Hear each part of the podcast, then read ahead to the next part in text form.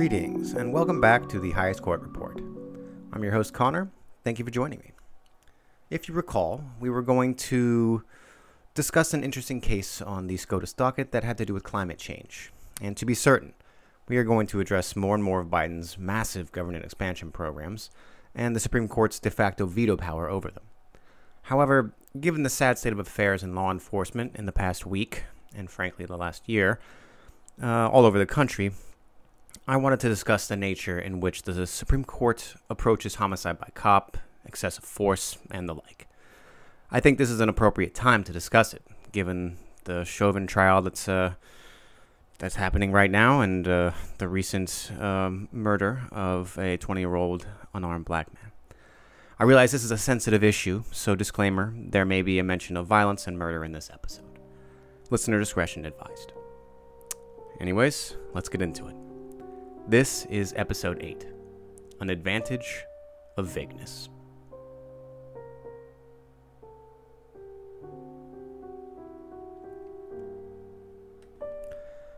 In the early weeks of the Chauvin trial, technically more than one week into the murder trial of the former Minneapolis police officer for the killing of George Floyd, Chauvin's lawyer read an excerpt from the department's manual governing the use of force by police. Quote, the reasonableness of a particular use of force, the manual stated, quote, must be judged from the perspective of the reasonable officer on the scene, rather than with the 2020 vision of hindsight, end quote. Minneapolis revised this manual after Floyd's death, to be sure, in order to place clearer and, and tighter constraints on officers engaged in the use of force. Nevertheless, the vague rule laid out in the variety of the manual that was utilized during Floyd's fatal encounter with Chauvin is honestly uh, archetypal of the guidance offered to officers in the field writ large. Whether it is well known or not, most police departments derive their policies governing the use of force from a Supreme Court case entitled Graham v. Connor. Graham is a 1989 Supreme Court case that essentially established the modern constitutional landscape for the police and its excessive form claims. The language Chauvin's lawyer read from the police manual was lifted, word for word, from the court's verdict in Graham. Authored by Chief Justice William Rehnquist, one of the chief exponents of a sort of tough on crime approach that often animated the court's decisions during his tenure, the Graham opinion cautions that police accused of excessive force frequently have to make difficult decisions in highly stressful situations. In determining whether an officer acted reasonably, Rehnquist wrote for his court, quote, The calculus of reasonableness must embody allowance for the fact that police officers are often forced to make split second judgments in circumstances that are tense, uncertain, and rapidly evolving about the, ma- about the manner and amount of force that is necessary in a particular situation. End quote. To be certain, this is often cited, this, this passage here from Rehnquist's uh, majority decision is often cited in cases where a police officer is cited for excessive force. Perhaps even more pointedly, Graham left cops with modest guidance on just what kinds of limits the Constitution actually places on use of force by police. As the then University of Virginia law professor William Stuntz wrote six years after Graham was handed down, quote, one searches in vain for any body of case law that gives Graham's vague reasonable standard some content. End quote.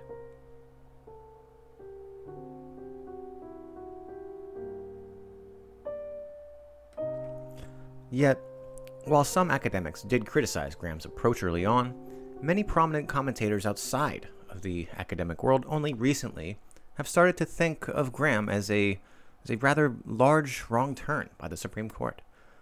Though three justices joined a partial dissent by Justice Harry Blackmun that criticized some parts of Rehnquist's decision, all nine justices agreed with most of Rehnquist's ru- reasoning and ruling. That includes Justice Thurgood Marshall, the legendary and prolific civil rights lawyer. But with the benefit of hindsight and of empirical evidence showing that clear legal rules always lead to better policing, Graham now looks like a serious blunder by the court. It does little, in other words, to advise police on how they can avoid conduct that might unnecessarily injure or kill a criminal suspect. Now, it's unlikely that clearer rules would have saved George Floyd's life, to be sure. As Minneapolis Police Chief Medaria Arradondo testified at Chauvin's trial, Chauvin, quote, absolutely, end quote, violated department policy when he knelt on Floyd's neck after Floyd was already subdued and handcuffed in a prone position. However, it should be noted that clear rules can ensure that cops thrown into dangerous and sometimes uncertain situations can fall back on those rules rather than making a potentially deadly decision with only their fear to guide them. Now, to be fair, the profession of policing, uh, statistically speaking, is not even in the top 10 as far as actually quantifying the danger of it. However, uh, especially Republican pundits like to note on the danger of it and, and uh, equate it often to serving their country like um, the military does. I don't want to get into a punditry uh, discussion about this here. However, oftentimes, um, you know, this is the debate that police unions have about the safety of their police officers' lives and the nature in which they are trained to use their firearms. Back to the case. Graham was correct about one thing, however officers do sometimes find themselves in, quote, tense, uncertain, and rapidly evolving, end quote, encounters where they have to make quick decisions about how to use force. However, if we want these officers to make the right choice in these fraught moments, in these difficult moments, police departments need to provide them with clear guidance on how they should react. And the Supreme Court's vague reasonablest standard does nothing of the sort. In other words, clear rules can save lives, and often do.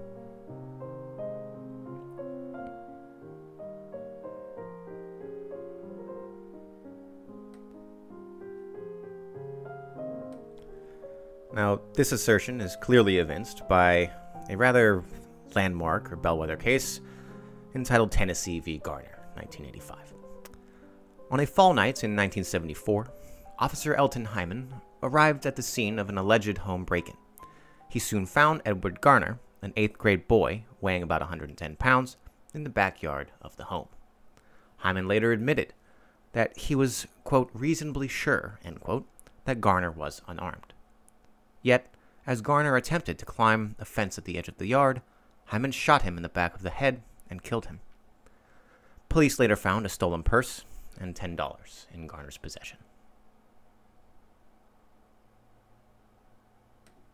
Now, the rather amazing thing and terrible thing about Garner's death, which formed the basis of the aforementioned Supreme Court's decision in Tennessee v. Garner, is that Officer Hymon had every reason to believe that he acted lawfully when he killed an unarmed 15 year old boy who'd committed a fairly minor act of theft. I'm reminded, uh, sadly, that nothing has really changed if you've been paying attention to the news in Chicago when the 13 year old child was was shot when his hands were up and was unarmed. Now, a Tennessee state law provided that, at the time, after an officer notifies a suspect of their intention to arrest the suspect, if, quote, he either flee or forcibly resist, the officer may use all the necessary means to effect the arrest, end quote. In other words, state law clearly permitted police to use deadly force against fleeing felony suspects nor was Tennessee particularly unusual in this regard. As uh, then Justice Sandra Day O'Connor noted in her dissenting opinion in Garner, in 1985, quote, nearly half the states still followed a venerable common law rule authorizing the use of deadly force if necessary to apprehend a fleeing felon. End quote. To deep, dig deep a little here into the history of this, as a 1736 treatise described that common law rule, quote, it is no felony for a law enforcement officer to slay a suspect who shall either resist or fly before they are apprehended. End quote.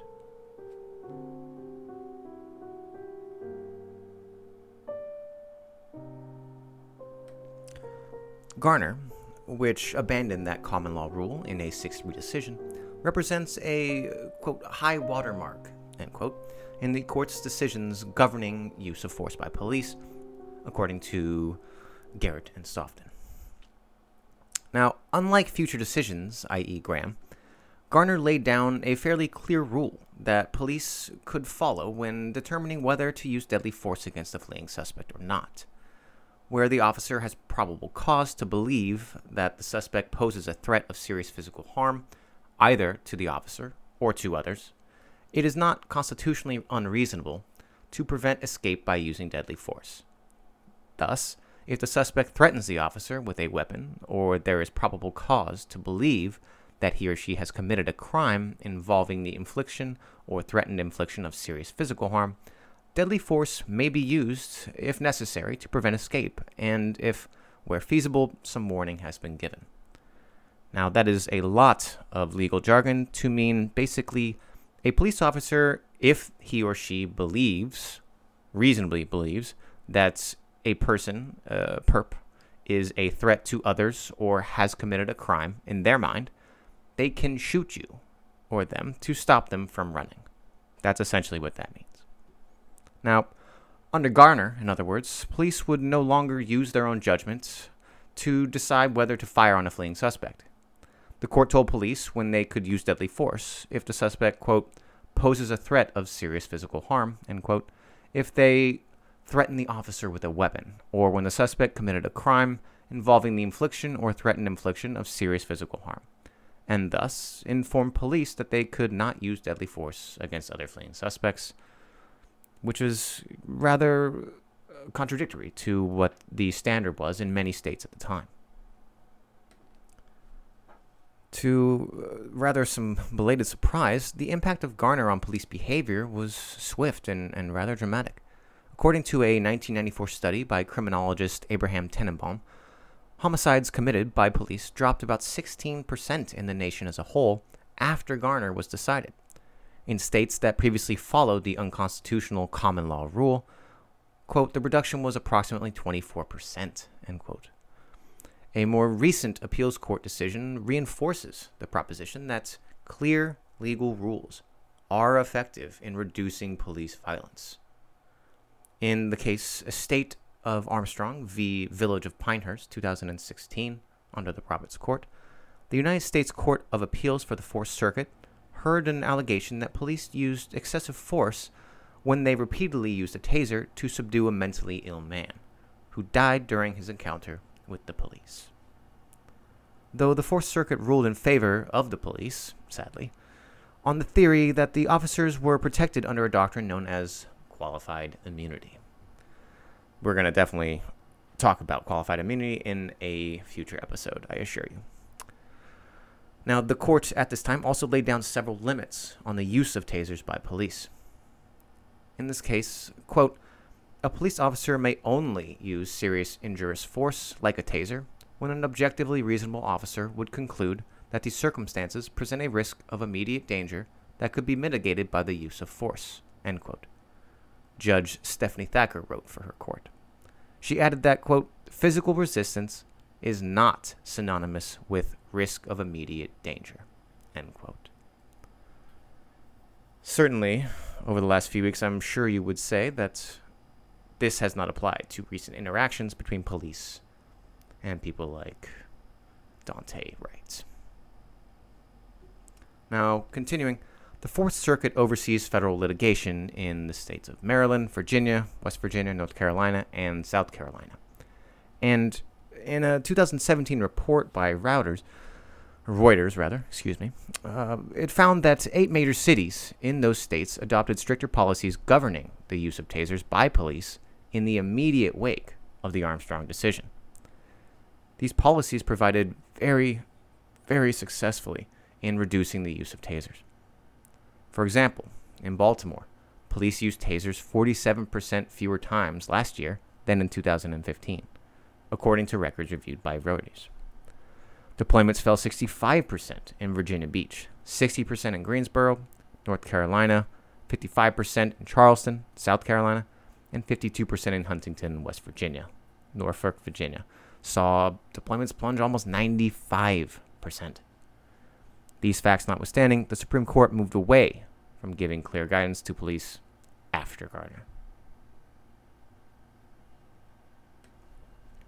Now, the facts of Graham v. Connor are as shocking as the facts are in Garner, even though they did not result in anyone's death. DeThorne Graham was a black man and a diabetic living in Charlotte, North Carolina in 1984, when he felt the beginning of an insulin reaction. Because such a reaction is treated with sugar, Graham asked a friend to drive him to a convenience store so he could buy some orange juice. But when they arrived at the store, there was a very long line. Fearing he would not be able to buy the juice fast enough, Graham immediately left and asked his friend to take him to a, ho- a friend's house instead. Now, a police officer witnessed Graham's very brief visit to the store and deemed it suspicious. So, the cop pulled Graham and his friend over and would not let the two men go, even after Graham's friend explained Graham's medical condition to the police officer. At one point, while Graham was waiting for the officer to let him go, he got out of the car, ran around it twice, and then passed out on the curb. Importantly, erratic behavior can be a symptom of a diabetic emergency. However, the police apparently took Graham's behavior as a sign of something sinister.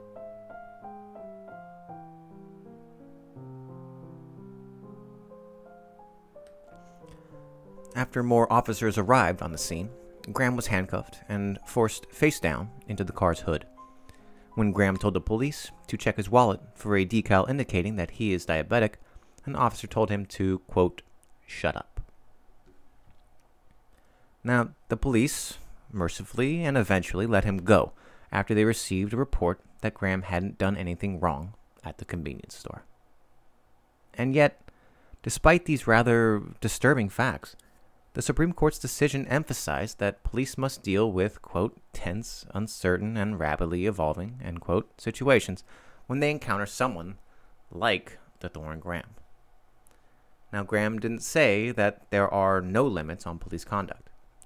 In addition to holding that police must behave as a quote reasonable officer end quote would behave, the court also listed several factors that lower courts could consider when an officer is accused of excessive force, including the severity of the crime at issue, whether the suspect poses an immediate threat to the safety of the officers or others, and whether he is actively resisting arrest or attempting to evade arrest by flight. But these were simple factors that could be considered, not bright line rules that gave clear guidance to police about what kind of conduct is permitted. Again, reasonableness. And this depends all on the mindset of a given police officer at a given time. Furthermore, the Graham case itself suggests that these factors offer little protection for many victims of excessive force, as these as this last year has proven. After all, Graham himself committed no crime. He posed no threat to anyone, and he neither resisted arrest nor attempted to flee. However, the Supreme Court sent his case back down to a trial court for a second hearing, and Graham ultimately lost his case.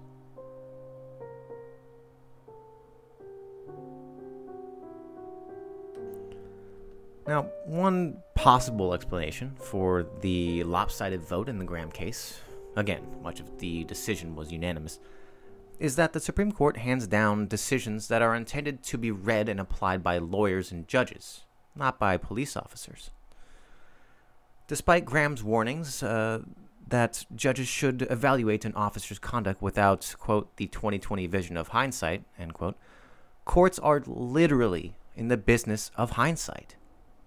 Lawsuits, by their very nature, do not arise until after an alleged legal violation has allegedly occurred.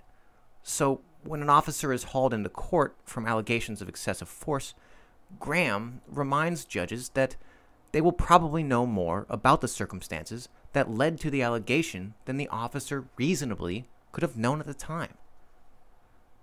All this notwithstanding, yet while Graham's holding may offer a useful reminder to judges, we also know that police departments use decisions like Graham to shape their own policies and training manuals. And the sort of open ended legal standards that judges are accustomed to applying to individual cases do not provide adequate guidance to police officers. not in the least. A vague standard may be useful for a judge with a, a law degree and decades of legal experience and months and months to study the facts and you know court fees and everything all these uh, people helping them read these things but such standards are inadequate for a police officer who often for the first and only time in their career is caught in a dangerous situation with their service weapon drawn nevertheless since graham the court has only doubled down on its preference for vague flexible standards over clear legal rules governing how police officers behave.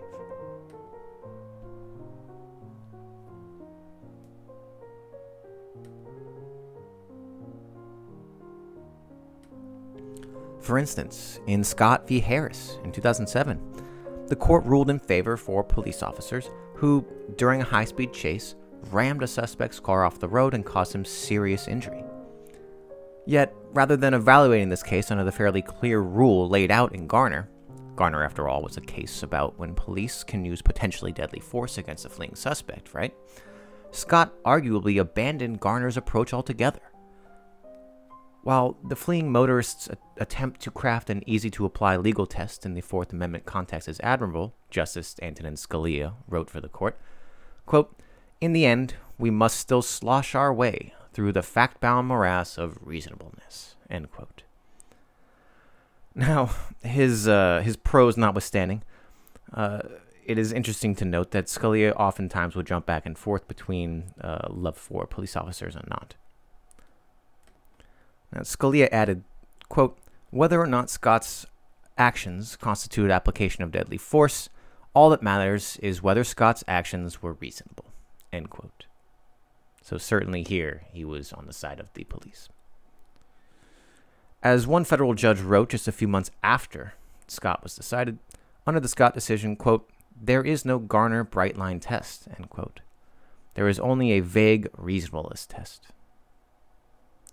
Now, one major problem with this approach is that it gives virtually no guidance to police departments, yet again, when they draft their own policies guiding the use of force, and it can lead to individual officers to guess what kind of behavior is acceptable if they are in a situation that might require force. Now, again, it's unlikely that a more rules based approach, like the one the court took in Garner, could have actually saved George Floyd's life. Chauvin appears to have shown such extraordinary disregard for his department's policies that even his own police chief testified against him at his murder trial. However, clear rules can and do save lives. According to a Tennenbaum study of Garner, that decision, quote, reduced the total number of police homicides by approximately 60 a year, end quote. That's 60 people a year who would have died if the court hadn't given clear guidance to police officers. Now, I should mention, however, that, for instance, according to the Washington Post Police Gun Violence Database, in the last calendar year, nearly a thousand people have been shot and killed by police officers, and the majority of whom are people of color. So, certainly, while this kind of clarity can help, it certainly is not the underlying factor that belies the issue of policing and violence within it. So perhaps vagueness or clarity of rules are not the only problem. Perhaps the nature of policing in this country is itself the problem. Now, police reform may not happen anytime soon, but unless people have the discussion and policies are assessed and politicians are held to account, and we look at the facts, it most likely never will. Now, thank you again for joining me today. I realize today was a rather charged conversation about, or at least uh, analysis of how the Supreme Court has looked at policing uh, writ large. Um, barring any more craziness, uh, we're going to take a look at some climate change cases next week. Thank you again for joining me. As always, I'm your host, Conor. Stay safe, get vaccinated, wear a mask, and have a good night. This is the Highest Court Report, signing off.